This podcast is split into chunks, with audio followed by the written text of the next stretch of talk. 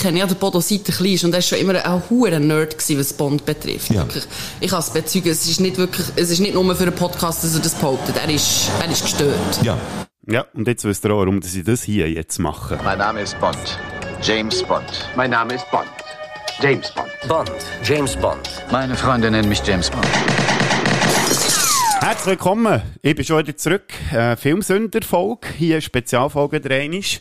Und zwar äh, ein neues Format, das ich mir jetzt habe, ähm, ausdenkt. Also ja, sehr kreativ. Es geht hier nämlich um einen Fünfer Olymp. Und das, äh, für das zu machen, habe ich mir jetzt eine ganz spezielle Filmreihe rausgepickt. Und ihr habt es schon gehört im Intro. Es geht natürlich um einen James Bond. Und äh, ich habe mir schon lange mal ähm, überlegt, über die Filmreihe mal etwas Intensiveres zu machen. Ich habe zwar ja schon in der ersten Filmsünderfolge über einen neuen Bond geredet, dann zumal mit dem von mir sehr wertgeschätzten Freund Philipp Sommerhalter. Merci nochmal an dieser Stelle, dass er dann mit mir über No Time to Die geredet hat, über einen aktuellen James Bond-Film, der ja im Herbst letztes Jahr, im 2021, ist rausgekommen. Und ich hatte dann wie das Gefühl gehabt, irgendwie ist für mich die ganze Geschichte noch nicht so abgeschlossen. Ich muss, glaube hier noch einmal äh, über James Bond reden. Und ihr kommt jetzt in Genuss, oder ähm, ich weiß nicht, ob ihr es äh, als Genuss empfindet, aber das seid ihr selber schon, wenn ihr zuhört. Ich muss irgendwie einfach noch über die Filme reden. Und ich habe mir lange überlegt, wie ich das machen will. Und darum habe ich mich dazu entschieden, dass ich einen Fünfer-Olymp mache, und zwar äh, einen dreifachen Fünfer-Olymp, für äh, über die James Bond-Reihe noch mal ein bisschen gebührend zu reden. Welche drei Olympen das es gibt, das erzähle ich euch dann im Anschluss. Jetzt wollte ich zuerst noch schnell ein bisschen erklären, warum dass ich überhaupt die Faszination habe für die Filmreihe. Weil, äh, wenn ihr die Spätsünder regelmässig hört, habt ihr ja schon mitbekommen, dass ich so ein kleiner James Bond-Fan bin. Und äh, ja, da kann man sich fragen, warum eigentlich? Und das frage ich mir ehrlich gesagt auch immer wieder. Der Grund ist halt ganz ein einfacher. Das geht sehr weit zurück in meiner Kindheit. Ähm, ich habe das auch schon erwähnt in der Folge mit dem Fippo zusammen, ähm, dass ich, also meine erste Filmerinnerung quasi eigentlich mit dem James Bond zusammenhängt. Also, ich kann mich erinnern, dass ich irgendwie die erste Szene von Octopussy gesehen habe. Der ist ja 1983 ist der rausgekommen. Und äh, so die Eingangsszene, wenn ihr äh, das gesehen habt, oder den Film gesehen habt, dann wisst ihr, von was dass ich rede. Dort äh, wird der Klon gejagt von so zwei Messerwerfern. Und diese Szene hat sich so in meinem Kopf eingebrannt. Und das Nächste, was ich mich im Zusammenhang mit James Bond mal erinnere, ist Goldfinger.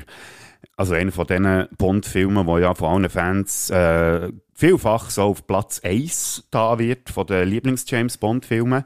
Und der James Bond der hat mich einfach durch mein ganzes Leben begleitet. Wie andere vielleicht Musik haben, also die ich auch habe, die mich durch das Leben durch begleitet hat. Aber James Bond ist für mich wirklich immer so, dass, äh, ja, d- d- ihr habt es mitbekommen, meine erste Filmerinnerung und es hat sich bis heute durchgezogen. Und der Grund ist halt einfach auch ein bisschen, das geht jetzt gerade ein bisschen tief, aber äh, habe die Figur immer so bewundert. Ich weiss, es ist eine fiktive Figur und das spielt auch, äh, also das spielt jetzt in dem Zusammenhang keine Rolle, aber es war für mich immer so ein bisschen wie eine, so ein Gradmesser gewesen, so, weil ihr wisst ja selber, oder, wenn man Kind ist und sich so am entwickeln ist, oder man hat Selbstzweifel und fühlt sich auch nicht immer gut der geilste Sieg und so, und der James Bond hat mir immer so ein bisschen wie einen Halt gegeben, jetzt für es ein bisschen hoch zu greifen, äh, dass die Figur mir immer so ein bisschen gezeigt hat, hey Mann, ist mir immer bewusst gewesen, dass es eine fiktive Figur ist, aber echt so von wegen, hey, der Typ, der geht auch hure unter durch, aber ähm, hat immer ein suffisantes Lächeln auf der Lippe und irgendwie bringt er dann gleich am Schluss alles her und so. Und das hat mich in meinem äh, Dasein sehr fest auch immer wieder ähm, motiviert, muss ich jetzt hier ganz ehrlich äh, zugeben. Der, äh, der James Bond ist für mich so ein bisschen wie, eine, wie ein, ähm, Repräsentant so für den Lebenswillen, den Überlebenswillen und einfach den Leuten zu sehen, also so am Schicksal so ins Gesicht zu lachen, so von wegen, pff, hä, ja, du kannst mir im Fall nichts, weil äh, ich bringe alles her irgendwie. Und das hat mich auch sehr beeinflusst in meinem, ähm, in meinem Leben auf eine Art und Weise. Und das hat sich bis heute eigentlich so ein bisschen durchgezogen. So viel, so viel schon mal zu dem, wo meine Begeisterung für das Ganze eigentlich angefangen hat. Und äh, ja, dann ist es weitergegangen, oder? Da muss ich auch meine liebe Oma erwähnen, die ist mittlerweile leider äh, nicht mehr unter uns, aber die hat mir mit, äh, ich weiß gar nicht mehr, wie alt sie dann war, aber sie hat mir die ganze Filmreihe dann zumal äh, das ist von Dr. No bis zu Tomorrow Never Dies dann zumal gewesen, hat sie mir so eine wunderschöne Filmbox geschenkt gehabt. Also, das muss irgendwie Ende 90er Jahre gewesen sein, auch im 97, wo ja, ähm, Tomorrow Never Dies ist rausgekommen.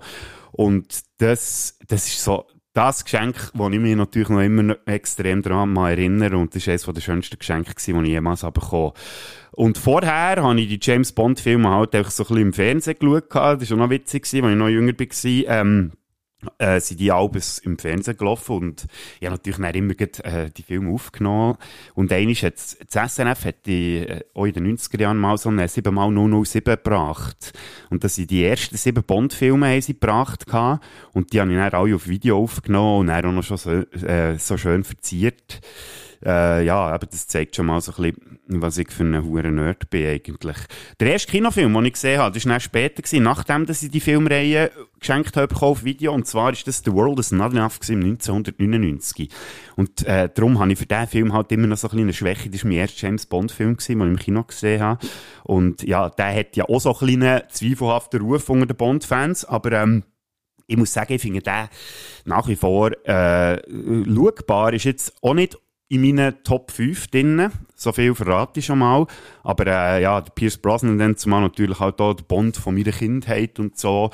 Und ja, wenn wir schon beim Thema sind, äh, dann kann ich euch jetzt eigentlich auch schon verraten, wenn ich dann wieder anfange. Mit meinem ersten FIFA Olympia geht es ja äh, darum, wie das ich die Bonds eigentlich tue in eine, in eine Reihenfolge, also in eine in eine Rangliste stellen. Und dort muss ich jetzt schon sagen, man sagt ja immer so ein bisschen, das, die Analogie ist auch so ein bisschen zum Batman. Der Batman oder der James Bond, der irgendwie als Kind den Zugang gefunden hat, ist eigentlich sein Lieblings.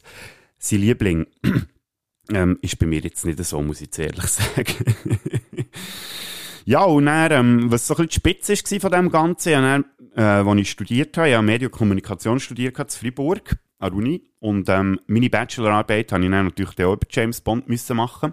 Beim Louis Bossart, ganz sympathischer und äh, super Dozent gewesen, also einer von meinen Lieblingen. Der hat dann zumal sein letztes Jahr gehabt und ich habe ja, irgendwie unbedingt bei ihm die Bachelorarbeit schreiben. Und er ist so ein bisschen auf die Unterhaltung auch noch ein bisschen spezialisiert gewesen. Und darum habe ich mich dann dazu entschieden, hey, mach doch etwas über James Bond-Film. Und dann wäre so die Frage ja, wie sich die Frauenbilder entwickelt, etc. Und mir hat die Gewaltentwicklung hat mich sehr interessiert. Und darum habe ich dann, ähm, als Oberthema für meine Bachelorarbeit, habe ich Gewaltentwicklung in James Bond-Filmen angeschaut.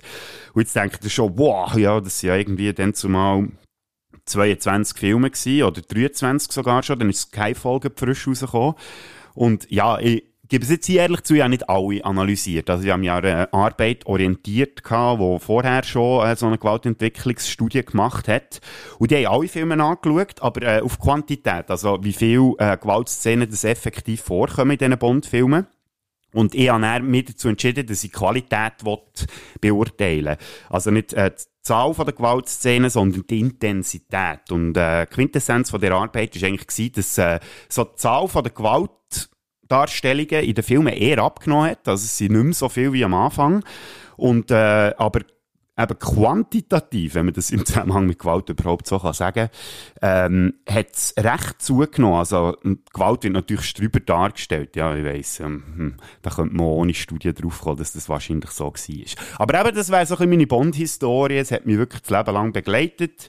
Und, äh, darum habe ich mich jetzt auch dazu entschieden, die Filmsünder oder der Filmsünderkanal jetzt dafür zu brauchen, dass ich äh, den Fünfer-Olymp hier mache, oder die drei Fünfer-Olympen. Und anfangen würde ich sehr gerne echt mal all die Bond-Darsteller so in ein kleines Ranking reinzubringen. Und äh, ja, dann würde ich sagen, nehmen wir doch gut, wenn wir es schon haben, unser schönes Intro.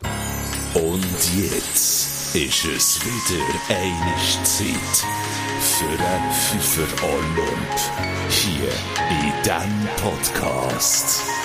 Viel Spaß. Äh, äh, hallo? Top 5 James Bond Darsteller. Und es hat ja in der offiziellen Reihe hat es ja sechs Darsteller gegeben. Da kommen wir zu mir Honorable Mention. Ja, ich habe eine Honorable Mention. da könnt ihr jetzt wieder drüber lachen. Aber meine Honorable Mention ist äh, der George Lazenby. Äh, das ist ja der, der nur einen Film gemacht hat, 1969, nach dem Sean Connery hat er äh, der gehabt, oder äh, ja, er hat sich auch quasi ein bisschen aufgedrängt gehabt, den On Her Majesty's Secret Service können zu drehen. Und das war ja ein Model aus Australien und hat eigentlich den Bond äh, der Bond-Produzenten so ein bisschen einen Bär aufgebunden, weil er behauptet hat, er sei ein Schauspieler, aber eigentlich ist er eben wirklich nur irgendwie in Werbefilm und so, hat er eine Karriere gemacht gehabt. Aber er hat denen so imponiert gehabt, mit seiner Arroganz, die er dann noch Tag gelegt hat, dass sie ihn dann gecastet haben als James Bond.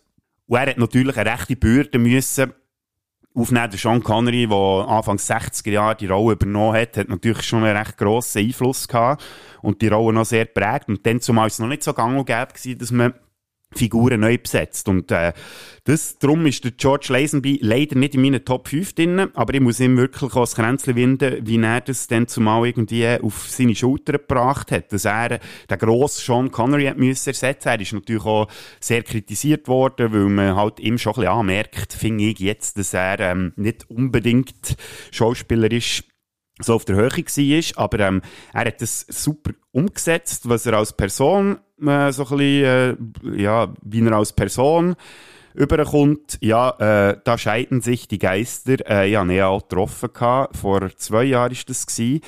Nein, vor drei Jahren mittlerweile sogar schon. Auf dem Schildhorn, der ist äh, 40 Jahre das 50 Jahre Jubiläum von ähm, im Geheimdienst Ihrer Majestät und er sind ganz viele Darsteller sind, äh, zurückgekommen auf das Schildhorn, wo ja der Film gespielt hat und äh, dort habe ich den George Lazenby getroffen. Und habe dann auch mit, äh, mit diesen Bond-Girls, wenn man denen noch so darf sagen, ja, Führungszeichen, habe ich ja auch noch ein bisschen geredet nebenbei und die haben mir so ein bisschen äh, off the record erzählt, dass der George Lazenby eigentlich ein recht chauvinistisches Arschloch ist. Also, ja, jetzt ein bisschen übertrieben gesagt. Und äh, ja, darum äh, Honorable Mention einfach für seine Darstellung als James Bond oder was er alles hat müssen, ähm, was er hat müssen ertragen, dann zumal nach dem Sean Connery. Aber ihn als Person, ja, muss ich so sagen, ist jetzt mir nicht unbedingt sympathisch. Honorable Mention wäre da damit abgeschlossen und dann würde ich zu meinem Platz Nummer 5 kommen. Und äh, da habe ich natürlich zu jedem Schauspieler habe ich auch, ähm, ein, kleine, ein kleines Quote rausgeschnitten, damit ihr auch könnt mitraten welcher das echt könnte sein. Und da fangen wir jetzt an mit meinem Platz 5. What do you think you're doing? Keeping the British hand up, sir.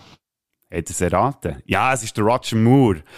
Der Roger Moore hat bei mir immer so ein bisschen einen schweren Stand gehabt bis jetzt. Ähm, er ist, ist jetzt auch auf dem letzten Platz von diesen fünf. Äh, ja, ich, ich, ich habe mit seiner Art und Weise, wie er James Bond darstellt, äh, nie so viel können anfangen. Es ist mir ein bisschen zu lustig und ein bisschen zu locker gewesen. Obwohl man muss sagen, er hat immerhin, im Gegensatz zum Lazenby, hat es geschafft, äh, so ein bisschen eigene Note reinzubringen nach dem Connery. Also er ist eher so ein bisschen der, eben, der Witzig und Zeug und Sachen. In seinem ersten Film hat er zwar auch noch so ein bisschen der Herzig raushängen Das hat man ihm aber auch nicht so abgekauft. Und er so spätestens am dritten, das Spy Who Loved Me, hat er, ähm, hat dann auch so ein bisschen seine eigene Art und Weise gefunden, wie er die Rolle muss verkörpern Und das rechne ich ihm sehr hoch an. Ich meine, in den 70er und 80er hat er die Figur extrem geprägt. Das ist jetzt nicht unbedingt mein Fall und darum längt es für ihn nur auf Platz 5. Und da kommen wir jetzt zu meinem Platz Nummer 4. Do you destroy every vehicle you get into? Standard operating procedure. Boys with toys. Ich habe es schon eingangs ein erwähnt, der Pierce Brosnan, der hat bei mir so ein bisschen einen Softspot. Halt, weil der Bond war aus meiner Jugend, den ich eins zu eins im Kino erlebt habe. Aber The World is Not Enough. Und Pierce Brosnan ist ja eigentlich der geborene James Bond. Ich meine, wenn ihr diesen Typ seht, der ist ja in den 80er Jahren, haben sie ihn eigentlich schon haben. Dann hat er noch bei Remington Steel in dieser Serie, hat er ja ähm, mitgespielt und dort hat man ja schon ein bisschen gemerkt, ja, das ist einfach so, der repräsentiert einfach den Gentleman, der cool sich irgendwie, also das ist echt quasi James Bond für Arme, sage ich jetzt mal, ja, Führungszeichen. Und das haben natürlich auch Produzenten checken gehabt und hätten ihn eigentlich gern gehabt, schon als James Bond in den 80er Jahren. Und äh, er ist offiziell eigentlich schon castet gewesen durch das, dass man näher so die Aufmerksamkeit oder die Aufmerksamkeit auf ihn gerichtet ist, war, ist dann Remington Steel wieder hure durch die Tele gegangen, weil alle den Pierce Brosnan im Fernsehen gesehen und das hat dazu geführt, dass sie die Serie verlängert haben. Und der Pierce Brosnan ist vertraglich daran gebunden dass er äh, die Remington Steel Rolle noch weiterhin muss machen und darum hat er nicht können, hat er nicht können James Bond spielen.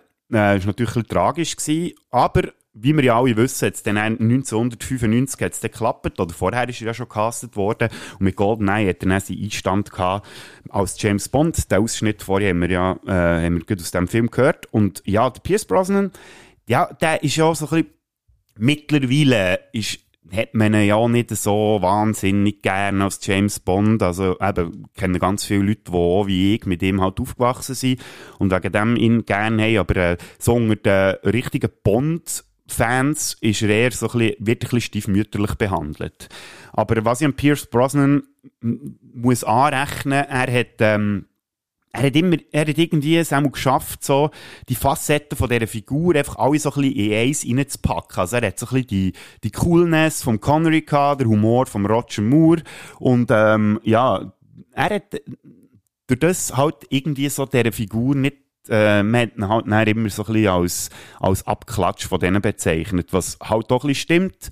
Und ja, aber ich finde, er hat das souverän gemacht und was, was, wo er auch nicht viel dafür kann, sind halt durch die schwachen drei Bücher, die er ähm, vielfach gehabt Also GoldenEye, äh, muss ich ehrlich gesagt auch sagen, der zählt jetzt auch nicht zu meinen Lieblings-Bond-Filmen, aber der ist auch noch so unter den Bond-Fans eigentlich sehr hoch angesehen. Äh, aber dann ist so ein bisschen kontinuierlich abgegangen. Oder Tomorrow Never Dies ist einfach noch so eine Materialschlacht gewesen. The World is not enough. Haben sie dann so ein bisschen probiert, noch so ein bisschen mehr Charakter in die Figur James Bond reinzubringen. Und Die Another Day ist ja der komplett Absturz gewesen. Aber da kommen wir dann noch dazu. Ja, so viel verrate ich jetzt schon mal. Kommen wir zu meinem Platz Nummer 3. I knew it was too early to promote you. Well, I understand double O's have a very short life expectancy. So your mistake will be short lived. Ja, klar, der Daniel Craig. Also, vielleicht seid ihr auch erstaunt, dass der nur auf Platz 3 ist. Ich bin ehrlich gesagt auch ein bisschen erstaunt als ich die Liste gemacht habe. Der Daniel Craig, der ist ja, wenn der Pierce Brosnan so ein bisschen der Bond aus meiner Kindheit war, war der Daniel Craig so ein bisschen der Bond gewesen, ähm, in meinem Erwachsenwerden auf eine Art. Und der hat mich natürlich sehr begleitet. Und er ist schon lange auf meinem Platz 1 gewesen. Dort ist, ist auch immer ein bisschen schwierig, das irgendwie abzuwägen. Welches ist jetzt die absolute Lieblings-James Bond? Ähm, das kann man ja fast als Bond-Fan ist das immer so ein bisschen die Gretchenfrage. Und ja, aber dann im Zuge, also mit Casino Royale, wenn jetzt der für sich wäre gestanden und nichts nachher wäre gekommen, dann müsste ich wirklich sagen, ja, der Daniel Craig ist mein absolut Lieblings-James Bond. Dummerweise sind ja noch ein paar andere Filme gekommen. Aber da kommen wir dann auch noch später dazu. Aber er hat dieser Figur wirklich so eine neue Note drin gegeben, obwohl er ja eigentlich, wenn man auf Bücher zurückgeht, so ein bisschen, äh, der Ursprung von James Bond, eine kaputte Figur, oder? Ich meine, der ist, er ist Auftragsmörder, blöd gesagt, eigentlich. Hat sie sein ganzes Leben irgendwie dem Geheimdienst verschrieben und ja, ist eigentlich äh, eine völlig blutige Killermaschine, man muss es so sagen. Und Daniel Craig hat so ein bisschen die Zerrissenheit von dieser Figur so gut übergebracht und hat auch noch so ein bisschen eine neue Note reingebracht, so von wegen, der James Bond ist im Fall nicht einfach nur der äh, Superheld, der hat oft seine Fehler und das denke mir jetzt gerade so im ersten Film Casino Royale hat äh, das recht gut übergebracht und auch noch im Vor ähm, in der Fortsetzung äh, Quantum of Solace, dort hat es mir gedacht, ist er als James Bond echt so richtig greifbar gewesen, hat es mir gedacht. Dann später, im späteren Verlauf sind sie dann wieder so ein bisschen äh, auf, ausgewichen auf ähm, die anderen Charakterzüge, die James Bond so ein bisschen hat, halt mehr so ein bisschen der cool sein, der irgendwie alles zustande bringt, aber da kommen wir ja auch noch später drauf. Aber der Daniel Craig, schon nur wie er, ähm, wo er castet ist worden, was er für Kritik hat müssen einstecken und alles, und er einfach so brutal überzeugt hat auf dieser Leinwand, finde ich, der, der hat es einfach verdient, sicher äh, auf Platz 3 zu sein, mindestens. Ähm, aber da darf man eben einen nicht vergessen, der das eigentlich schon vorher gemacht hat. Und da kommen wir jetzt zu meinem Platz 2. In my business, you prepare for the unexpected. And what business is that? I help people with problems. Problem solver. I'm more of a problem eliminator. Der Timothy Dalton, der ist ja eigentlich so quasi die Notlösung gewesen, 1986 mit The Living Daylights, beziehungsweise 1987, wo der Film der ist rausgekommen. Ich habe es vorhin schon gesagt, eigentlich wäre ja der Pierce Brosnan castet gewesen als James Bond. Und der, Pierce, äh, der äh, Timothy Dalton ist dann so ein bisschen, der hat man auch schon in den 60er Jahren, wollen, Ende 60er, eigentlich wäre er schon angedenkt gewesen, anstatt der äh, George Lazenby. Man hat aber dann, ähm, er hat dann selber abgesagt, weil das Gefühl hatte, er sei noch zu jung, den James Bond zu spielen, weil er irgendwie anfangs 20er war und hat gedacht, ja, nein, äh, das ist noch zu früh und so. Dann hat man in den 80er hat man den Pierce Brosnan castet, das hat nicht geklappt und dann ist man auf den Dalton zurückgekommen. Und ich muss sagen, der Dalton ist für mich so einen grandiosen James Bond. Wenn ich vorhin schon von Daniel Craig habe geredet, eigentlich hat das der Dalton in den 80er Jahren schon gemacht. Er hat hier die Bücher von Ian Fleming, vom, äh, vom Autor von den James Bond Bücher, hat er sich knallhart orientiert und eigentlich die Essenz von dieser Figur eben so gut auf die, auf die Leinwand gebracht. Äh, er hat das, das Zerrissene und auch die dunkle Seite von dem Agenten da sein, hat er verdammt gut, hat es mir gedacht, ähm, ins Spiel gebracht. Und ja, er ist mittlerweile auch einer von denen, wo man heutzutage so sagt, ja gut, der hat es eigentlich nicht gebraucht, aber ich finde, von mir aus gesehen ist das immer noch der, der die ganze Rolle am überzeugendsten gemacht hat. Ähm, er wäre auch fast auf meinem Platz 1 gelandet, aber äh, dort gibt es halt einfach einen, der ist einfach unschlagbar. Und ich nehme an, ihr wisst, welchen ich meine. That gun looks more fitting for a woman. Do you know much about guns, Mr. Bond? No, I know a little about women. Es ist der Sean Connery natürlich, ja, mittlerweile wieder. Äh, ja, ich habe gesagt, dass so meine drei äh, Platz 1, 2 und 3, die waren ein bisschen ambivalent gewesen jetzt lang. Ähm, ich bin mir noch nie, äh, das erste Mal der Daniel Craig auf Platz 1 gesehen, dann habe ich irgendwann mal den Timothy Dalton gehabt und den Sean Connery. Den habe ich manchmal so ein bisschen abgestuft, weil er halt von mir aus gesehen, nach ähm, Thunderball 1965 hat er so ein bisschen die Schnauze voll von dieser Rolle.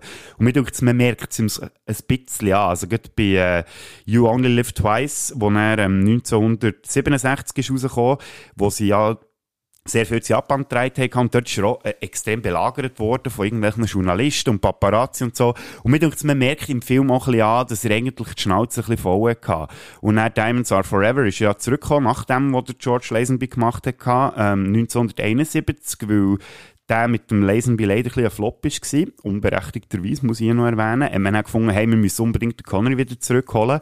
Und die Produzenten haben ihm dann so ein riesen, krasses Angebot gemacht. Er hat dann 1 Million äh, US-Dollar verdient für äh, den Film, was dann ja wirklich noch krass war in dieser Zeit. Und hat dann, also er hat dann auch das ganze Geld, das er ähm, verdient hat, hat er auch gespendet für wohltätige Zwecke. Aber item. Und darum ist bei mir der Connery immer so ein bisschen, mh, ich also, gefunden, wenn man es beurteilen müsste, wer konsequent, wirklich von A bis Z, je, in jedem Film, der Bond wirklich ohne Leckmer gespielt hat, ähm, wäre der Connery jetzt bei mir rausgefallen. Weil man ihm halt schon so ein Genügen irgendwie angemerkt hat. Also gerade schon 1967, ich habe es vorhin angesprochen, 71 hat er dann wieder ein bisschen mehr Spass gehabt, als mit dünkt. Und er hat ja dann in den 80er Jahren, hat er ja dann noch den, die, den Konkurrenzfilm Never Say Never Again noch gemacht Äh, da wollte ich jetzt auch nicht gross drauf eingehen, das wäre zu kompliziert, das jetzt hier zu erklären.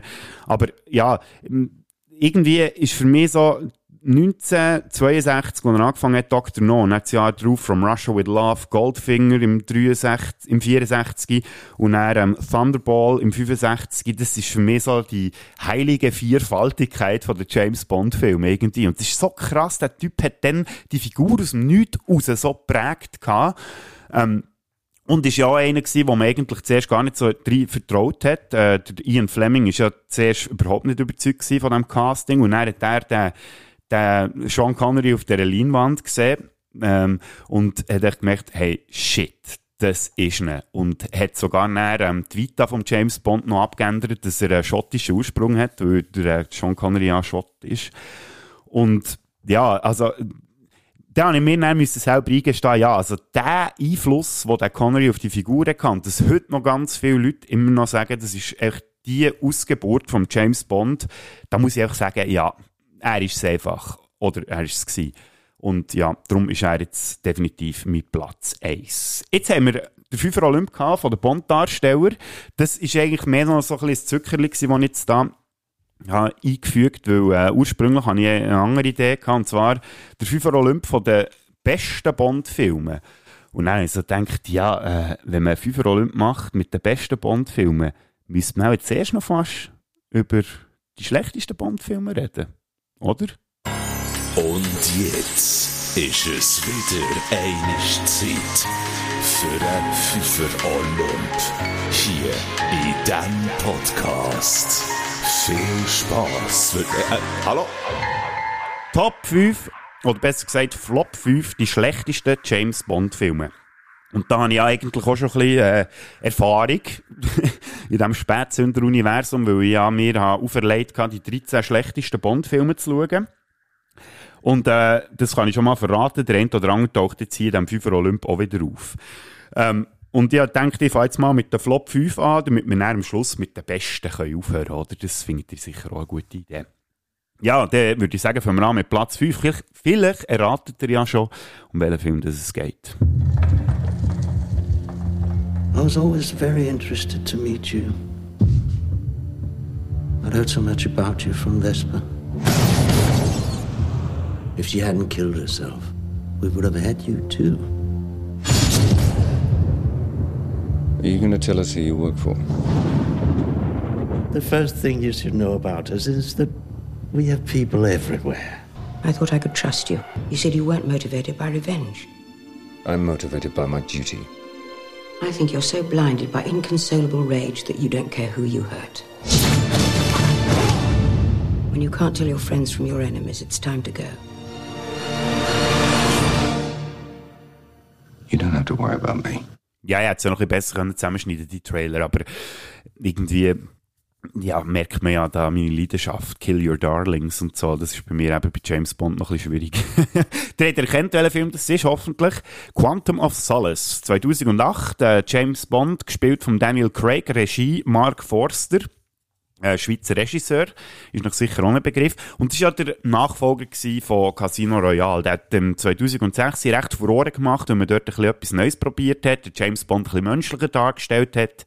Und der Schluss, äh, ja, jetzt muss ich es noch schnell ankündigen, aber das ist mir auch bewusst, dass ich hier durch Spoiler, aber echt damit ich es noch gesagt habe, ich spoilere hier jetzt über jeden Bond-Film. Einfach nur, dass ihr das wisst, falls ihr die noch wollt schauen, dann stellt ihr jetzt gescheiter ab und kommt dann zu einem späteren Zeitpunkt zurück. Aber eben, der Schluss ist ja sehr untypisch für einen Bond-Film, weil normalerweise am Schluss der Bond immer mit seiner Frau zusammen ist und ja, Friede, Freude, Eierkuchen, tipptopp, da wird dann noch schön geschnackt und so und äh, alles gut. Und bei Casino Royale, schon der ganze Film ist ein bisschen anders aufgebaut gewesen, James Bond, der Fehler macht etc. und sich noch ein bisschen finden als Figur. Und am Schluss eben die Frau oder seine grosse Liebe, muss man auch sagen, das ist ja ein Novum, nicht, nein, stimmt nicht, nicht ein Novum, 1969, ja, mit On Her Majesty's Secret Service, dort hat er sich ja auch schon verliebt gehabt sogar geheiratet, aber eigentlich ist es näher so wie in dieser neuen in dieser neuen Zeit, wo wir unterwegs waren, 2006, ein bisschen Novum war, dass James Bond sich verliebt und dann von dieser Figur verraten wird, von dieser Vesperlind. Und äh, sie stirbt am Schluss und er ist völlig am Boden zerstört etc. Und am Schluss trifft er dann den Mann, der eigentlich hinter all, all dem gesteckt hat, wo er dann seine berühmte Ziele als erst, das erste Mal sagt, mein Name ist Bond, James Bond. Und dann ist Casino Royale fertig gewesen. Und für mich wäre das eigentlich so ein super Abschluss gewesen, für die Reihe neu aufzulegen. Das Problem war dann, der war so erfolgreich gewesen, der Film, und man hat so Freude gehabt am neuen Ansatz von James Bond, dass man dann gesagt hat, ja, wir müssen jetzt einfach eine direkte Fortsetzung machen zu diesem Film. Und das ist dann Quantum of Solace geworden. Was dort noch ein bisschen reingespielt hat, das war äh, in der Zeit, gewesen, wo ähm, drei Buchautoren zu Hollywood auf Barrikaden sind gegangen, weil sie einfach äh, hundsmiserable Umstände hatten in ihrem Arbeiten und nicht gestreikt haben. Und da ist eben das Dreibuch von Quantum of Solace so betroffen gewesen. Und da haben dann Daniel Craig und Mark Forster müssen einspringen, weil die ähm, Dreibuchautoren gestreikt haben. Und mir denkt, man merkt es im Film halt auch ein bisschen an. Und man merkt im Film auch vor allem an, dass der Mark Forster nicht unbedingt äh, äh, Action-Regisseur ist. Also, das ist alles so verschnitten und wahrscheinlich auch noch so ein bisschen aus dem Zug von den Bourne-Filmen, die ja auch Anfangs 2000er sind rausgekommen. Echt so, äh, man, man erkennt fast nichts. Also, man muss den Film etwa fünf, sechs, sieben Mal gesehen, äh, gesehen haben, bis man mal ein bisschen checkt, was passiert eigentlich in den Action-Szenen. Ich muss aber sagen, Quantum of Solace ist nicht der äh, oberste Rohrkrepier von, von den Daniel Craig-Filmen, weil man, ich muss sagen, zumindest äh, storymäßig und so, finde ihn interessant. Also es geht ja darum, dass der Bond eben herausfinden wer ist eigentlich hinter, äh, wer ist in der Organisation, wo offenbar im Casino Royale ähm, die Vesper unter Druck gesetzt hat, dass sie ihn verraten hat.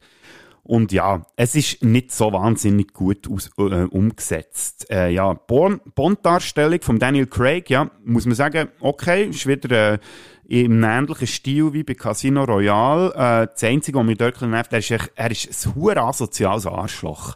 Also er ist echt wirklich völlig nur auf seine Rache aus und äh, gar nicht mehr so, wie er am Schluss von Casino Royale ist präsentiert wurde. So wie er dort steht, so von wegen, hey, mein Name ist Bond, James Bond. Die könnte mir im Fall nicht der Wichser. Und äh, bei, bei Quantum of Solace wird das so fast ein bisschen rückgängig gemacht, hat mich gedacht.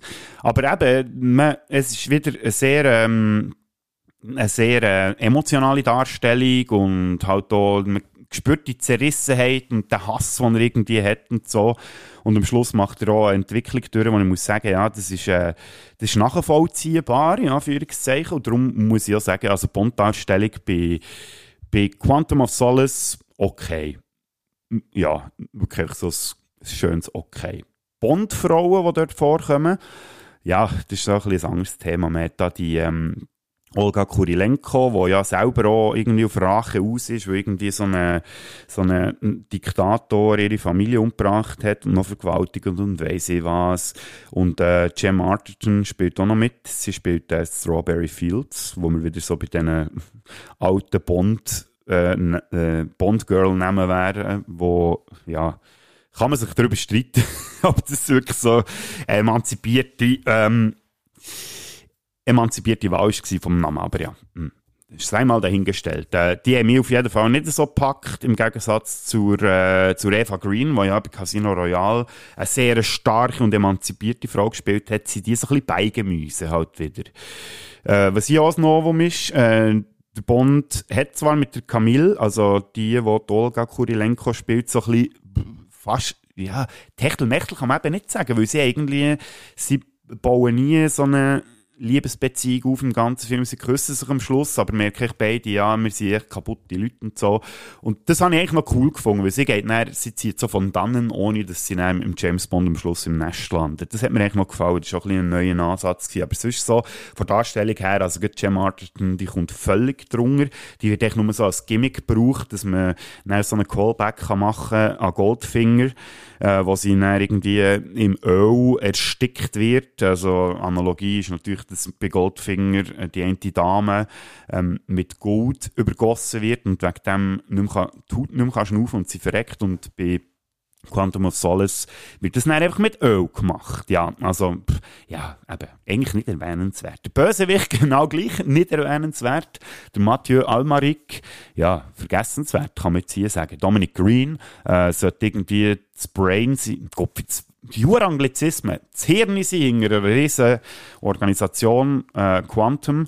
Und ja, das kauft man ihm auch nicht so ab. Der ist so ein bisschen farblos. Und äh, sein Sidekick da, der Elvis, äh, gespielt von Anatol Taubmann, be begnadeter Schweizer Schauspieler, kommt dort völlig nicht zur Geltung, dünkt es mir.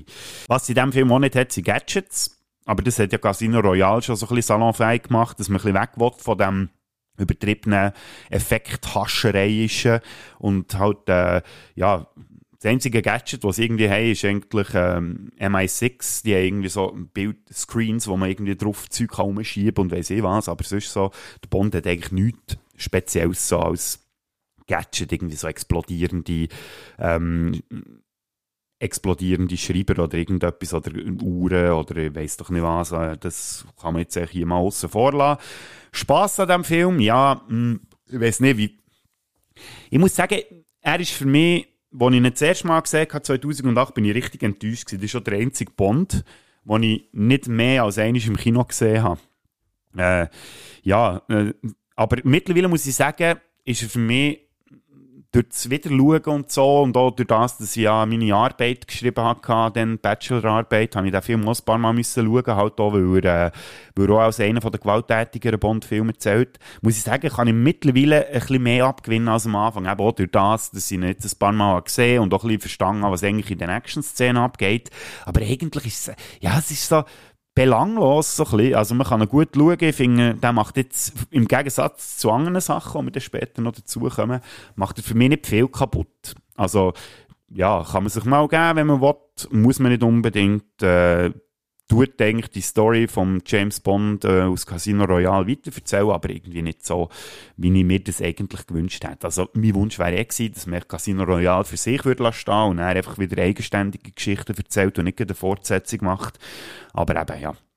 Darum, äh, ist jetzt nicht der gröbste Rohrkrepierer unter den Bond-Filmen, aber äh, ja, eben eigentlich so ein bisschen belanglos. Eigentlich müsste man gar nicht gross über den Film reden. Und dann würde ich sagen, kommen wir doch zu meinem Platz 4. Project Main Strike. A secret plan. For which each of you will pay me 100 million dollars. A secret weapon.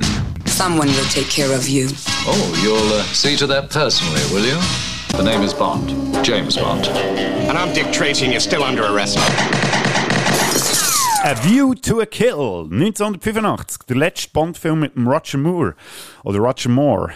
Je nachdem, ob man es amerikanisch oder englisch ausspricht. Ja, der Roger Moore, habe ich ja schon angesprochen, war für mich immer so ein bisschen schwierig gewesen, halt, ähm, durch seine Darstellung als James Bond. Und bei diesem Film kommt einfach noch ein Faktor dazu, den er in den vorderen Filmen nicht unbedingt hatte. Und das ist sein Alter. Er war 57 gewesen, als er diesen Film gemacht hat. Und man sieht es einfach auch verdammt. Also, schon nur, äh, er hat sich ja noch irgendwie operieren vorher, so Schönheits-OP gemacht. Und das sieht man schon mal. Und er halt, äh, merkst du einfach, dass er bei jeder Szene quasi, also ich meine schon nur, wenn er irgendwie ein bisschen aus dem Zeug rumsäckeln ist, irgendwie Stunt-Double müssen einspringen, weil er, äh, alt eingesessene Herr das nicht mehr hergebracht hat. Ist ja verständlich. Aber ähm, ja, also ich muss zwar sagen, der Film an sich macht mich jetzt nicht hässig, sagen wir es mal so. Also genauso wie Quantum of Solace mich auch nicht hässig macht. Das ist mehr so, ja, bö. Ist jetzt einfach einer von denen, die ich glaube am wenigsten gesehen habe. Was man im Film hoch muss anrechnen, ist der Bösewicht. Äh, gespielt von Christopher Walken einer von meinen absoluten Lieblingsbösewichte in einem Bond-Film und sein Sidekick, oder seine Sidekick, Mayday, äh, gespielt von Grace Jones. Also die zwei, die sind wirklich, also der Hammer. Das muss man dem Film wirklich hoch anrechnen. Wo man ihm wieder muss abzugeben muss, ist nicht Bond Girl, Tanya Roberts. Äh, sorry, ähm, sie ist ja vor kurzem auch verstorben. Äh, nicht nicht, dass ich sie nicht in Ehre würde halten, aber einfach die Darstellung in diesem Film, sorry. Also, pff, das ist so das 0815 Damsel in Distress Bond Girl, wo man einfach immer muss reden und dann oh, James, James, James. Das geht dann mit der Zeit recht auf den Sack. Und äh, ja, auch ein Grund, warum ich den Film nicht so cool finde. Und dann, ähm, die Story ist eigentlich so, nochmal Goldfinger erklärt, oder nochmal Goldfinger aufgenommen. Äh, der Max Zorin, also gespielt von Christopher Walken, der irgendwie äh, ein Erdbeben provozieren, mit einer Silicon Valley, wo ja die ganzen IT-Sachen irgendwie hergestellt werden, er überflutet wird und er dann irgendwie mit seinen Computerchips irgendwie Stutz kann machen. Also es ist ganz wirr irgendwie. Und ja, Action-Szenen gibt es eigentlich auch nichts wirklich Erwähnenswertes. Also, außer jetzt die Snowboard-Szene am Anfang, wo so, die, ja, so ein blöder Beach Boys-Song noch eingespielt wird, weil ich irgendwie vorher keinen Sinn macht. Und eben ein 57-jähriger Roger Moore, wo man so denkt, hey Mann, äh, ja, als ob der das noch zustande würde bringen auf dieser Piste. Ja, ja, eben. A View to Kill macht einem nicht hässlich, kann man sich auch mal geben, finde ich. Aber ja, es ist jetzt nichts, äh, ich finde jetzt hat der Bond-Reihe nicht wirklich so etwas Erwähnenswertes hinzugefügt. Darum würde ich sagen, kommen wir zum Platz 3. Your freedom came at too high a price. The mission was compromised. The same person who set me up then has just set me up again. So I'm going after him. Got your attention. Tell me what you know of James Bond. He'll light the fuse on any explosive situation. Show me the diamonds. Don't blow it all at once. What happened to you? Bond. And be a danger to himself and others. I'm going to let him mix things up a little.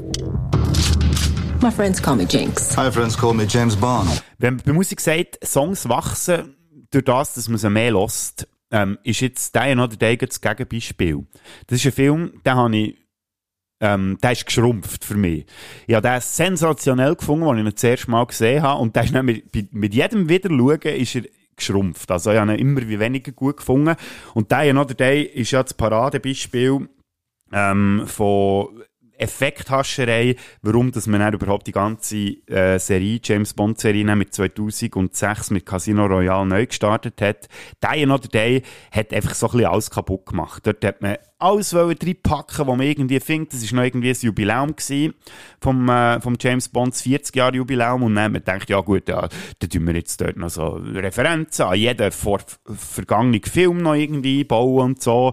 Und dann, ähm, ja, das Highlight, wisst ihr, wenn ihr den Film gesehen habt, also das Lowlight muss man zwar eher sagen, wenn der James Bond einfach auf einem Tsunami surft und das ist so schlechte Anfangs 2000er Computertechnik, also da lachst du wirklich, da lachst du rein ab, wenn du das siehst. Ich muss aber auch zu diesem Film sagen, der macht mich auch nicht hässig. Es ist irgendwie eine logische Konsequenz gewesen, dann zumal, dass man das irgendwie so gemacht hat, unsichtbares Auto und weiss eh was alles. Also, man, es, es ist so ein bisschen wie der Zenit dann zumal beim Roger Moore mit Moonraker, wo man halt einfach wirklich echt völlig an die Spitze getrieben hat und einfach nur noch spaßige Filme hat machen die einfach keine Substanz haben. Und wenn man den oder den in diesem Gesichtspunkt anschaut, kann ich diesen Film ehrlich gesagt immer noch ein bisschen geniessen.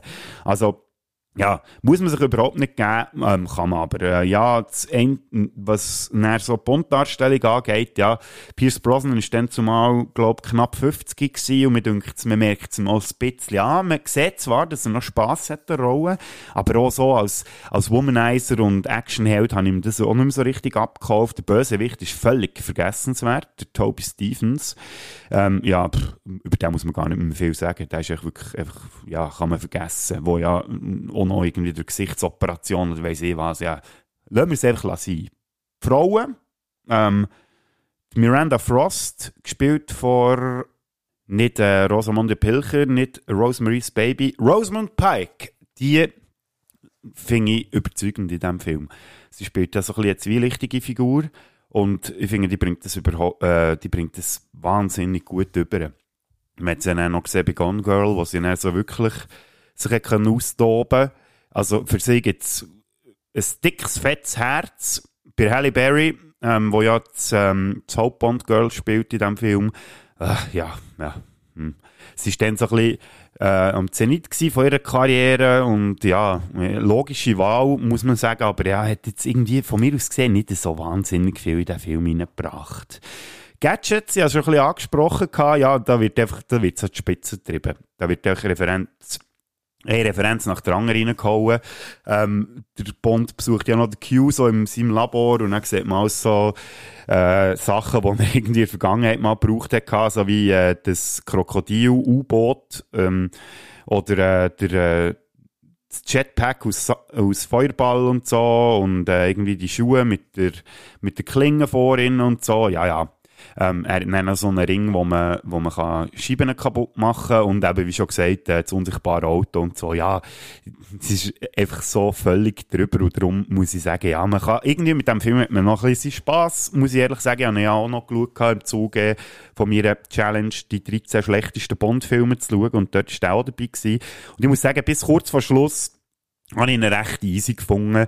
Der Schluss ist dann, spielt dann so in einem Flugzeug, äh, ja, der, der Schluss, dort, ja, den kann man eigentlich, kann man sich, kann man abstellen. Also, den muss man nicht unbedingt sehen. Und es ist halt ein, ein CGI-Wirrwarr, also Computertechnik, äh, wo man halt Anfangs 2000er irgendwie angefangen hat damit und dann halt einfach extrem schlecht, äh, ausgesehen haben. Also, dann zumal vielleicht noch nicht unbedingt, außer jetzt dort, wo der Bond, äh, auf dieser Welle surft. Äh, aber extrem schlecht alt geworden, muss man sagen. Aber irgendwie noch lustig, also ja, kann man sich mal geben. Also wie gesagt, er macht einem nicht hässig. Es ist jetzt nicht der Rohrkrepierer, finde ich, wie alle Bond-Fans sonst sagen. Ja, äh, kann man sich durchaus mal geben. Und schade ist halt echt, dass das der letzte war von Pierce Brosnan, weil ähm, er hat eigentlich noch gerne weitergemacht. Die Produzenten haben aber dann wie rausgekickt und es hat mich ein bisschen schade gedacht, dass äh, das dann so wie der Abschluss war von Pierce Brosnan, weil ich finde, er hat einen besseren Abschluss verdient gehabt. Aber ja, das mal, sei mal dahingestellt. Dann kommen wir jetzt zu meinen zwei ähm, ersten Plätzen. Und das sage ich jetzt schon mal im Voraus. Das sind die, die mich wirklich hässlich gemacht haben. Also Platz Nummer zwei.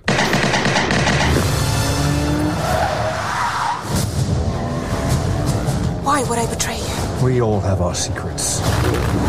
We just didn't get to yours yet. Name? Bond. James Bond. So you're not dead? Hello, Q. I missed you. When her secret finds its way out, it'll be the death of you. James Bond. License to kill. History of violence. I could be speaking to my own reflection. Only your skills die with your body. Mine will survive long after I'm gone. History isn't kind to men who play God. Ich habe lange überlegt, ist das jetzt wirklich mein absoluter Hassfilm und soll ihn auf Platz 1 tun? Ähm, aber ich kann ihm gleich noch ein bisschen etwas abgewinnen. Ich rede von No Time to Die, wo letztes Jahr ist rausgekommen, im 2021, und nachdem das ja äh, etliche Mal verschoben worden ist. Und ich habe mich auch wirklich auf den Film gefreut gehabt und auch ein bisschen gewisse Erwartungen gehabt, der Film. Es ist der letzte mit dem Daniel Craig und äh, ja, wenn der Film Sünderfolge Nummer 1 gelost habt, zu No Time to Die, dann wisst ihr schon ein bisschen, wie ich zu diesem Film stehe. Was mein grosses Problem ist an diesem Film, er ist eine Fortsetzung zum einem Film, was von mir aus gesehen auch schon äh, völlig verkackt hat, also Spectre. Äh, kommen wir dann vielleicht später noch dazu, je nachdem. Ähm, ja, und eigentlich, ja, ich bin in den Film hineingehockt und habe meine Abneigung äh, gegenüber Spectre so ein bisschen probiert äh, auszublenden und gefunden, jetzt gibt dem Film eine Chance, vielleicht, äh, vielleicht äh, reissen sie ja das Ruder um. Und ich habe dem Film sehr viel verzeiht, bis in die Mitte, und dann hat er mich einfach wirklich nur noch hässlich gemacht.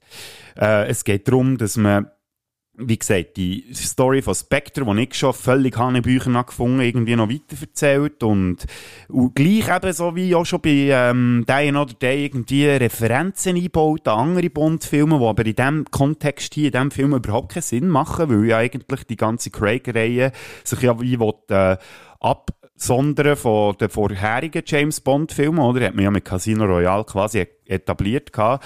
Aber dann gleich wieder irgendwie Bezug nimmt auf alles, was vorher war. Man baut irgendwie Sachen ein von On Her Majesty's Secret Service, irgendwelche ähm, Soundfragmente und so, wo man irgendwie sich so fragt, hä, warum jetzt? Und so. Äh, ja, es wird einfach wirklich nur noch, äh, es ist einfach, es ist echt ein scheiß Dreibuch. Das muss ich jetzt echt so sagen. Ein scheiß Dreibuch. Der Film macht mir keine Freude, obwohl es ein paar Szenen hat, die wo cool sind. Und darum ist er jetzt auch noch auf meinem Platz zwei von den Flops. Weil ähm, er hat immerhin noch so zwei, drei Sachen, die ich, ich gerne noch schaue, die ich auch jetzt ein paar Mal ähm, Szenen nochmal habe geschaut Beispiel Kuba mit der Ana de Armas finde ich immer noch super, äh, obwohl eigentlich die Szene an und für sich, also im Kontext vom ganzen Film äh, überhaupt keinen Sinn macht und so. Aber es ist echt so ein Flickwerk, habe ich auch schon gesagt, und der Schluss, der steht für sich und wo sie für mich einfach die Figur James Bond so richtig kaputt gemacht haben. Äh, weil das, was ich am Anfang schon habe erwähnt habe, der Inbegriff vom Überlebenswillen von dieser Figur, die einfach am Tod ins Gesicht lacht und sagt, weißt du was, du kannst mir im Fall nichts. Ich bin der James Bond und ich, ich komme mit allem irgendwie klar. Und dort plötzlich findet er, nö, jetzt komme ich halt nicht mehr klar mit dem. Nö, ja, eben, wie gesagt. No Time to Die, mit Platz zwei von den grössten Flops in der Bond-Reihe. Mit Platz 1 habe ich schon so ein bisschen angetönt. Ähm, und da würde ich jetzt gerne meine Schwer nochmal ins Spiel bringen. Ratet ihr um welchen Film das geht? Ich weiss noch, das ist so herzig. Wir sind im Kino gehockt. Dann, ist der Film fertig war, schaut sie mich so an. Dann hast du gesagt, es tut mir sehr leid. Dann sag ich so, was, warum? So, ja. Hey, das war so ein Scheissfilm gewesen. Ich habe das Gefühl, gehabt, sie gibt am Boden zerstört, weil der Film so schlecht Ich bin so hässlich. Ich bin noch nie so hässlich aus dem Kino rausgekommen. Ich habe mich so du, aufgeregt. Bist du auch eine Bondin? Überhaupt nicht! Nein, sie muss nicht immer müssen. So ein übelst beschissener, dämlicher Film. Merci, Lo. Du hast es echt gut zusammengefasst. Und um welchen Film geht es? You had no authority. None. Mexico City. What were you doing there? I was taking some overdue holiday. 0 to 60 in 3.2 seconds. A few little tricks up her sleeve. Do one more thing for me. What do you have in mind? Make me disappear. You're crossing over to a place where there is no mercy. You're protecting someone. Get away from me! Get away from me, das ist genau das richtige Stichwort für diesen Film. Gang weg, Spectre. Der hat es einfach nicht gebraucht. Das Problem bei diesem Film, warum das ich so einen grossen Hass aufbaut gegen den Film, ist einfach, äh, sie haben mit Casino Royale haben sie die Figur neu neu ähm, vorgestellt, die Figur von James Bond. Bei Quantum of Solace haben sie es weitergeführt, konsequent, und bei Skyfall hat man dann wieder so ein bisschen probiert, ja, das, äh, die, das so ein bisschen in eine, in eine Waage reinzubringen. Also die vergangenen James Bond-Filme, was James Bond-Filme früher ausgemacht hat, und die neuen Zusätze, die man mit Craig gemacht hat, so ein bisschen geerdeter, ein bisschen, ähm, ein bisschen realistischer, ein bisschen, ähm, ein bisschen zerrissener, was die Figur angeht und so. Jetzt mit Dünkt haben sie verdammt gut gemacht bei Skyfall. Und Spectre ist dann so ein bisschen der gewesen, wo man Skyfall wieder eine Fortsetzung gemacht hat, obwohl man eigentlich ja gewusst hat, dass bei Quantum of Solace eigentlich schon ein bisschen die Hose ist gegangen.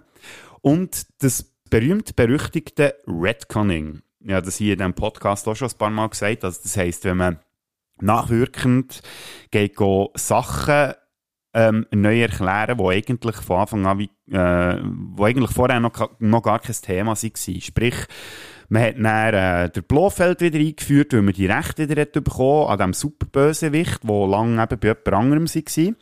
Und hat den einfach ums Verrecken in diesen Film irgendwie müssen reinmurksen.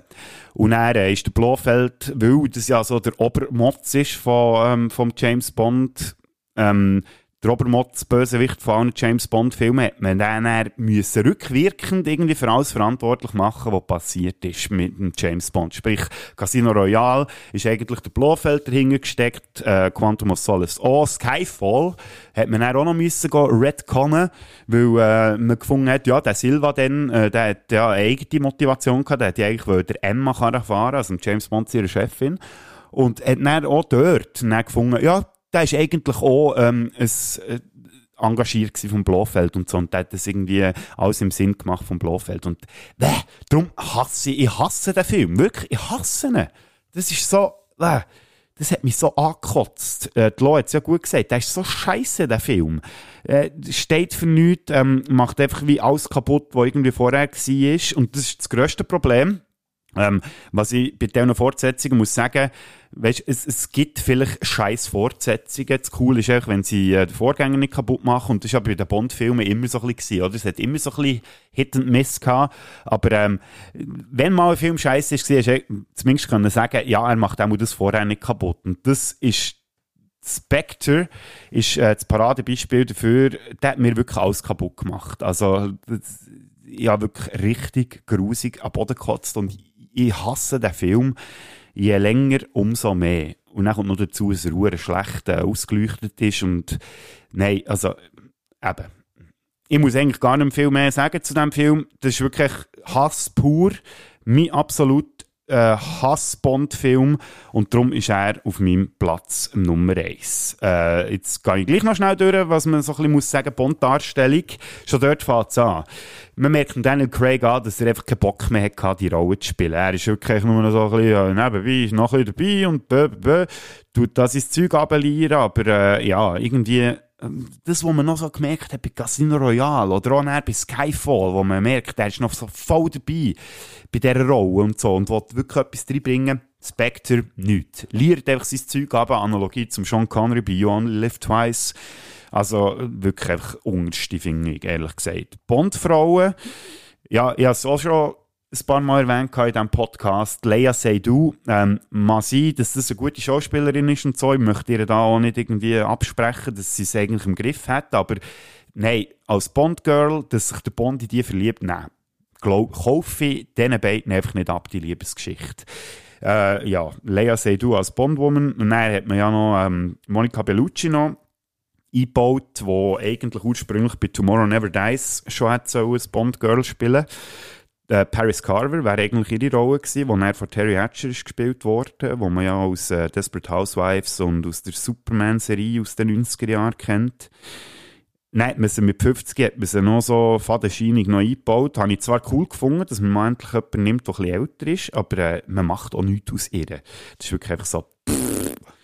Der Bösewicht Christoph Waltz als... Äh, ja, äh, als Hauptbrüder von James Bond, wo ja nicht der grosse Zampano war. Äh, ja, Christoph Waltz. Ich habe ihn grandios abgefeiert bei, ähm, beim Tarantino-Film Inglourious Bastards. Bei Django Unchained habe ich ihn auch noch so okay gefunden, obwohl er dann nochmal genau das Gleiche gemacht hat. Und das macht er einfach seither die ganze Zeit. Äh, ja, logische Wahl gewesen, wieder einig, aber einfach auch überhaupt nicht mutig und äh, ja, äh, und dann ist er der Grossböse, der hinter allem steckt. Nein, merci. Gadgets, ja, ja, Bond hat ein Auto. Ja, Wahnsinn. Spass und Problem habe ich mir noch aufgeschrieben. Ich habe wirklich nur ein Problem mit dem Film. Also es ist einfach, äh, er ist einfach von A bis Z, muss ich sagen, ist das einfach für mich einfach ein, äh, eine Katastrophe. Man kann am Anfang, muss man sagen, kann man noch etwas abgewinnen. Der One-Shot, was sie gemacht haben, da, die äh, Sequenz, ja, easy, aber ja, irgendwie rettet das den Film am Schluss so nicht. Und darum äh, Spectre bei mir einfach auf dem Platz 1 von den grössten James Bond Flops. Und jetzt habe ich mich hure aufgeregt und darum würde ich jetzt eigentlich gerne mal noch über etwas Schöneres reden. Und jetzt ist es wieder eine Zeit für einen Pfeifer Olymp. Hier in diesem Podcast. Viel Spaß. Äh, hallo? Jetzt kommen wir zu den Top 5, meine absoluten Lieblings-James Bond-Filme. Und da muss ich jetzt schon mal etwas vorausschicken. Ähm, es wird auch eine sehr kontroverse Liste sein, weil gewisse Filme hier auf dieser Liste nicht auftauchen, die unter Bond-Fans normalerweise eigentlich sehr hoch geschätzt werden. Und ja, ich bin gespannt, was ihr dazu sagt. Äh, ich fange jetzt mal an mit Platz 5 und der taucht auch, bei ganz vielen anderen auf äh, Top, äh, Top 5 Listen auf äh, von den Lieblings-James Bond-Filmen und ja, da habe ich natürlich auch ein Ausschnitt für mich. So he's back. Another Bulgaria they use as a killer. Take a look. You should remember him. This man kills for pleasure. James Bond, that notorious, amazing Doctor No secret agent is back, and half the world is out to kill him. As he pits his murderous talents against the Iron Curtain and its velvet women. Well, I'll tell you something, Colturni. You're one of the most beautiful girls I've ever seen. I think my mouth is too big. No, it's the right size. For me, that is. From Russia with Love aus dem Jahr 1963. Der zweite James Bond-Film, den es gegeben hat. Wenn man jetzt mal den Fernsehfilm äh, Casino Royale aus den 50er Jahren ausklammert, also der zweite aus der offiziellen James Bond-Filmreihe. Und das ist für mich äh, einfach so der, der, der das Ganze für mich so ein bisschen losgetreten hat. Ähm, man hat Dr. No vorher, dort hat man sich mal so ein bisschen hergefühlt, hat mal die Figur etabliert, aber bei From Russia with Love, denkt es mir, haben sie erstens die Figur so cool und brutal geil weiterentwickelt. Haben äh, schon Sachen eingebaut, äh, die später noch ein Thema sind worden. Eben, viele sagen ja 1964 mit äh, Goldfinger sei eigentlich so ein bisschen das, das typische James Bond Dings äh, entwickelt worden. Ich bin einer, der behauptet, dass bei From Russia with Love eigentlich angefangen hat. Man hat James Bond am Anfang, der irgendwie äh, zum, zu seinem Chef geht und dann kommt dort Q zum ersten Mal vor. Er heisst zwar dort noch nicht Q, aber gibt dem James Bond so einen Koffer mit Gadgets drin und so. Und es geht echt so ein bisschen um den Konflikt mit den Russen und alles und äh, so eine fadenscheinige äh, Story. Man will James Bond irgendwie auf Russland locken, weil die Dame wo dann noch eine Rolle spielt, äh, sich offenbar, ja, Führungszeichen James Bond verliebt hat, durch ein Foto, das sie gesehen hat und so. Aber eigentlich geht es eigentlich nur darum, äh, der MI6 irgendwie aus der Reserve zu locken, weil man so eine Dechiffriermaschine hat. Und äh, der MI6 weiss zwar, dass das irgendwie beabsichtigt ist von den Russen, haben sie noch das Gefühl gehabt, dass es die Russen sind. Aber finden dann, hey, wir schicken jetzt den Bond dorthin, dass er die Dechiffriermaschine definitiv abzügeln kann ähm, mit dem im Hinterkopf behalten, dass es eben Fallen ist. Und dann kristallisiert sich eben heraus, dass das gar nicht die Russen sind, die das geplant haben, sondern Spectre, also die böse Organisation hinter allem. Und das muss der James Bond selber noch herausfinden. Er hat ja äh, Dialog mit dem Red Grant, mit dem Robert Shaw, grandioser Bösewicht, der ja den ganzen Film durch irgendwie so ein bisschen im Hintergrund agiert und er, wenn sie dann aufeinandertreffen, ähm, checkt nicht Bond, dass es eigentlich eben Spectre ist, der das Ganze geplant hat und so. Und macht ihn dann im Zug fertig. Also eine der absolut geilsten äh, Fight-Szenen äh, zu dieser Zeit. Und ich muss sagen, auch heute noch, also unglaublich. Und Sean Connery hat ja schon bei Dr. No eigentlich schon ein bisschen gezeigt, was es chattert.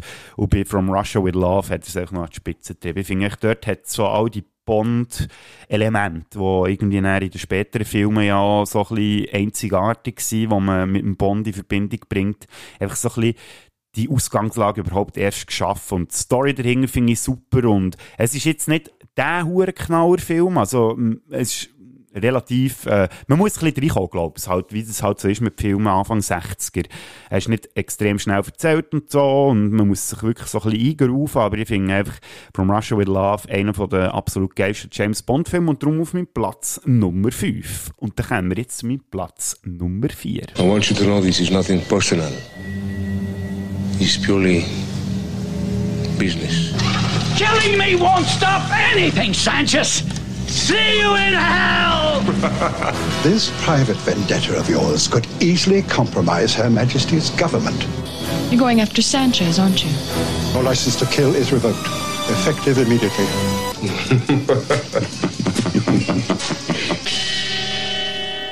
Das ist also einer, da streiten sich Geister unter den Bond-Fans. Also bei ganz vielen ist er äh, zuvorderst auf den Top-Listen, bei ganz vielen ist er äh, einer der schlechtesten. Ich liebe License to Kill. Das muss ich jetzt hier wirklich offen sagen. Darum mit Platz 4. 1989 rausgekommen mit dem Timothy Dalton, eben meinem zweitliebsten James Bond-Darsteller.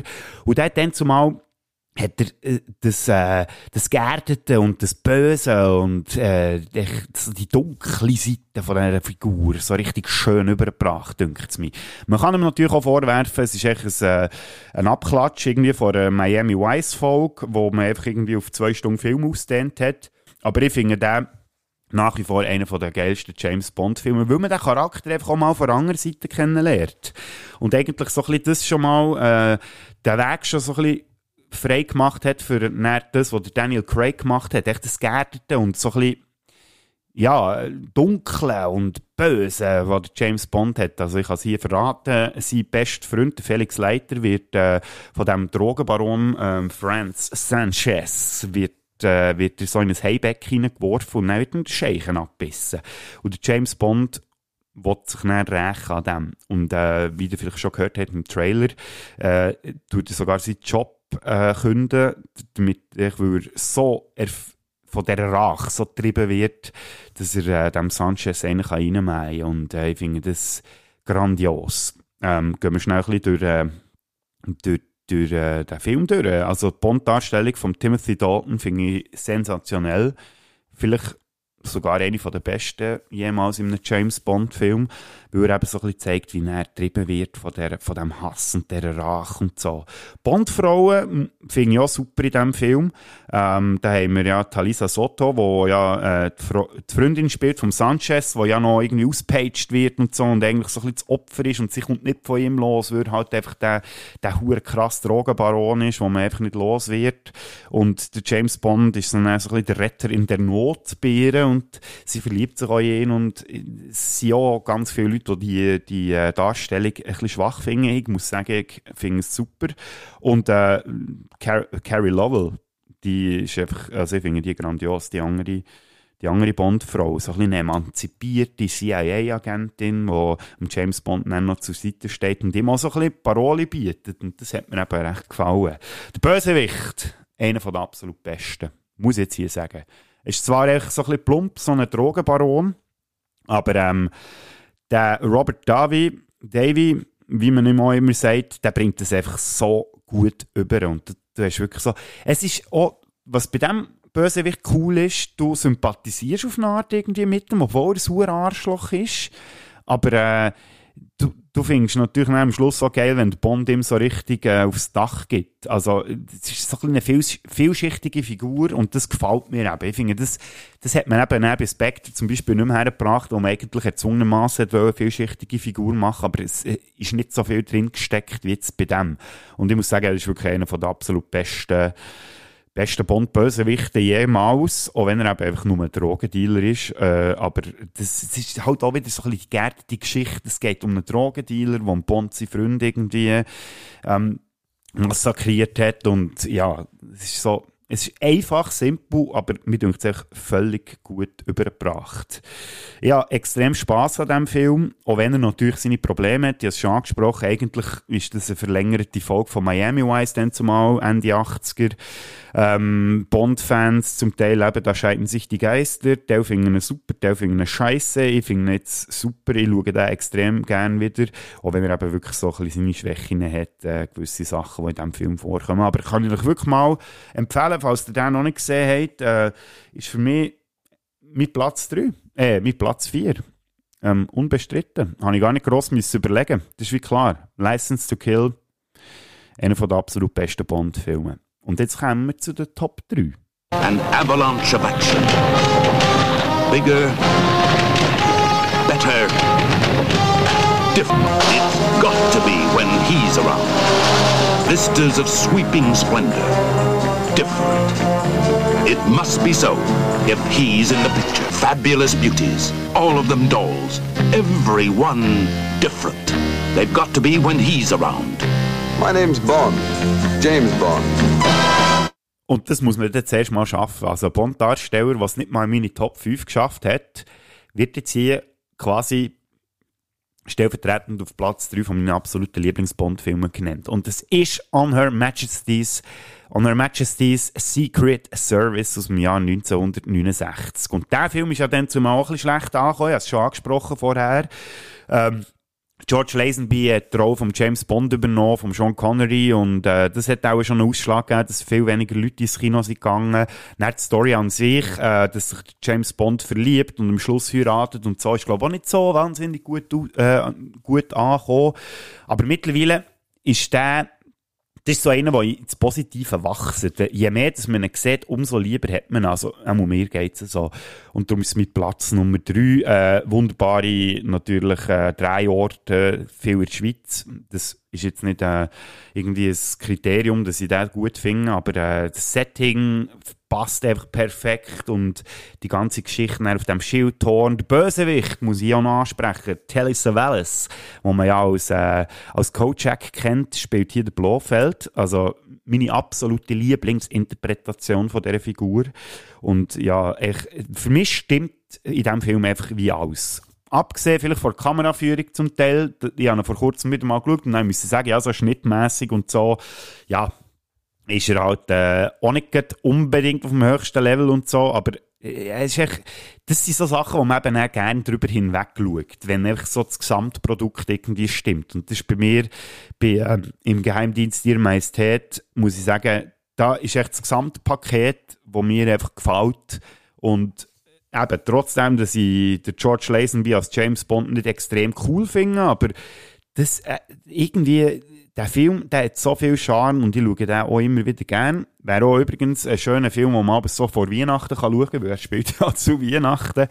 Und ja, einfach, ich habe wirklich Spass mit dem Film und auch wenn er seine Probleme hat, ich liebe den einfach.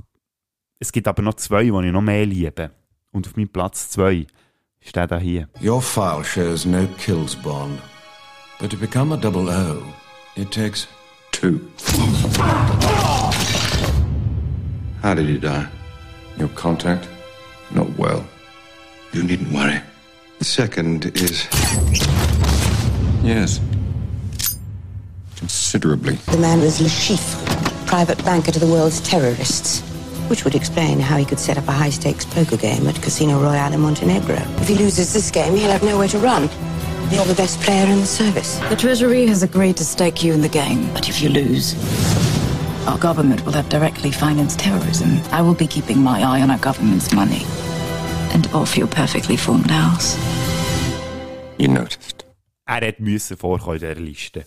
Casino Royale aus dem Jahr 2006. Ich habe schon ganz viel über den Film geredet. Ähm, und das ist definitiv einer von meinen absoluten Lieblings-James Bond-Filmen geworden, muss ich jetzt sagen. Weil, als ich den, das ist interessant, das erste Mal im Kino gesehen habe, dann bin ich noch so aus dem Fahrwasser rausgekommen, äh, von Die Another Day, wo ich ja dann, ja, so schon gesagt habe, noch gefeiert habe als Jungspund. Und er kommt der Casino Royale, wo ja wirklich einfach quasi das pure Gegenteil war von dem vorher. Und ich hatte dann wirklich meine Schwierigkeiten gehabt, vor allem auch mit dieser Liebesgeschichte, die dort auch wieder das Thema wird, zu dieser Vesper Lind. Und ich so dachte, man, das Sülzige, das passt nicht zum James Bond. Und ich bin wirklich hässig aus dem Kino gekommen und ich habe gesagt, das ist der schlechteste Bond, den ich jemals gesehen habe. Ich bin dann auch noch zweimal schauen im Kino und mit jedem Mal, wo ich ihn gesehen habe, habe ich ihn besser gefunden. Und ich habe diesem Charakter näher etwas abgewinnen weil, weil ich auch persönlich so gemerkt habe, hey, das ist im Fall normal, dass man sich irgendwie mal verliebt und für jemanden, für jemanden wirklich alles machen würde. Und das repräsentiert Casino Royale für mich einfach so extrem gut.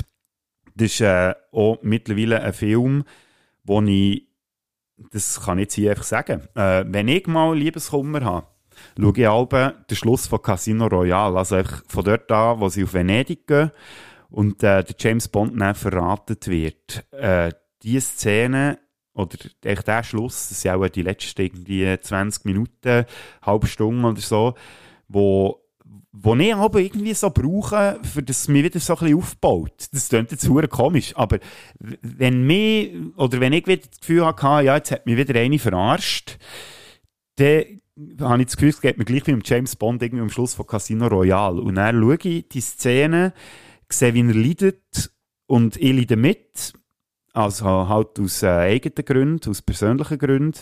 Und dann sehe ich am Schluss, wie er dort herläuft, wo er dem Arschloch von ähm, Kopfhinger dieser Organisation in Scheich hineinschießt und einfach sackcool nebendran steht und äh, einfach so sagt, der Name ist Bond.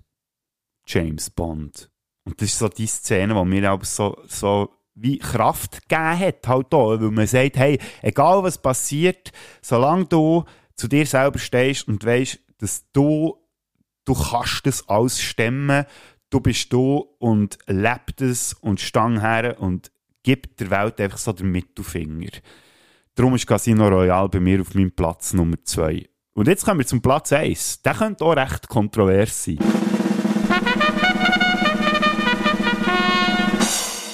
James Bond is in operation. And what an operator he is in Ian Fleming's Thunderball. Ähnlich wie bei License to Kill ist auch Thunderball oder auf Deutsch Feuerball ein bisschen umstritten bei den Fans. Ja, viele haben jetzt erwartet, dass ich Goldfinger auf Platz 1 tue, aber ähm, es ist bei mir einfach Feuerball. Ich kann euch nicht genau sagen, warum. Weil äh, er, hat, er hat unbestritten seine Schwächen, aber das ist eben das Schöne bei diesen James Bond-Filmen. Das spielt keine Rolle, weil jeder Bond-Fan hat einfach irgendeinen Film, der ihm am besten passt und, oder ihr, und bei mir ist es halt einfach Feuerball aus dem 1965. Ich äh, liebe das Setting, ähm, wo sie in den Bahamas sind. Das hat halt auch noch ein bisschen, auch noch ein bisschen äh, Grund, dass sie halt einfach das das so ein bisschen exotische mit Meer und mit Haifischen und äh, alles, irgendwie finde ich super und mir denkt, der Sean Connery hat äh, schon bei, ähm, natürlich auch schon bei Goldfinger eine recht coole Leistung abgeliefert gehabt, aber bei Feuerball denkt es mir ist er wirklich einfach so auf dem Zenit von seinem James Bond. Das zeigt von mir aus gesehen schon die ganze Sequenz, wo er da, die Schlägerei, die er dort hat mit dem, das ist echt, und die Coolness, die er dort in diesem Film überbringt, ist wirklich so, das pure Gegenteil von dem, was er irgendwie 1967 gemacht hat bei From Rush, äh, bei uh, You Only Live Twice. Das ist so, dort hast du gemerkt, er hat wirklich hohen Bock auf die Rolle und spielt das so hure überzeugend. Und ja, es ist echt von mir aus gesehen, ja, das ist, das ist für mich echt der Bond, den ich am liebsten wieder mal schaue. Das ist unglaublich. Ich liebe den Film. Bondfrauen, ja, unglaublich. Fiona, ja, muss ich auch gar nicht viel dazu sagen. Das ist äh, die femme fatale par excellence, die schöne rothaarige. Also da, da wird, ich, wird ich heutzutage noch schwach. Und Claudine Auger als Domino. Äh, ja, ja, eben, wie gesagt, ist sehr oberflächlich, aber ich kann es echt nicht anders sagen. Das sind für mich die beiden die beiden Lieblings-Bond-Frauen, die ich jemals gesehen habe in einem Film. Der Bösewicht, der Emilio Largo, ähm, mit der Augenklappe, ja, so ein bisschen Pirat und so, ja, äh, klischee-mässig, aber ja, irgendwie Facts gleich. Äh, Gadgets, ich habe immer Freude an dem, an dem Atemgerät, das der Bond hat, für das er unter Wasser irgendwie schnaufen und so. Der Soundtrack oder der Score, absolut der Wahnsinn. John Barry habe ich hier noch nicht erwähnt. Also, da müsst ihr unbedingt mal reinlassen, was der Typ über Jahrzehnte in die Bond, in die Bond-Serie gebracht hat, musikmässig. Also, da, das, Thunderball on Her Majesty's Secret Service from Russia with Love zum Beispiel auch. Also, die Soundtracks, die Scores, muss man ja sagen, sind einfach genial. Und, äh, Soundtrack-mässig, äh, der Tom Jones, der den Titelsong gemacht hat, einer von meinen absoluten Lieblingsmusiker. und bringt es einfach auf den Punkt. Klar kann man auch sagen, ja, er hat sich so ein bisschen von Goldfinger inspirieren aber ah, ich finde den Film, ich, ich kann es nicht sagen. Es ist einfach für mich einfach der Bond-Film. Und fertig. Ja. Müssen noch mal schauen, vielleicht versteht ihr, was ich meine. Und wenn nicht, ja, äh, dann ist es okay, wenn der andere Bond-Film besser findet. Aber mir denkt, der bringt die Essenz von dem James Bond einfach so am besten auf den Punkt. So, das wären sie gewesen schon, die Top 5 von diesen Bond-Filmen. Ähm, ich hoffe, ihr habt euch Spass gehabt. Es geht natürlich weiter in diesem Spätsünder- und Filmsünder-Universum. Spätsünder nächste Woche dann wieder die aktuelle Folge. Filmsünder weiss ich noch nicht so genau, wenn die nächste Folge kommt, aber äh, so wie ihr jetzt gemerkt habt, äh, könnte es gut sein, dass da schneller etwas kommt, als ihr erwartet habt. Merci vielmals, seid ihr dabei gewesen. Ähm, hat mir eine riesen Freude gemacht, dass ich endlich mal über eine von meinen absoluten Lieblingsfilmreihen hier reden konnte. Und ja, bleibt uns gewogen und habt viel Spaß beim Film schauen oder Podcast hören oder was auch immer ihr gerne macht. Tschüss zusammen.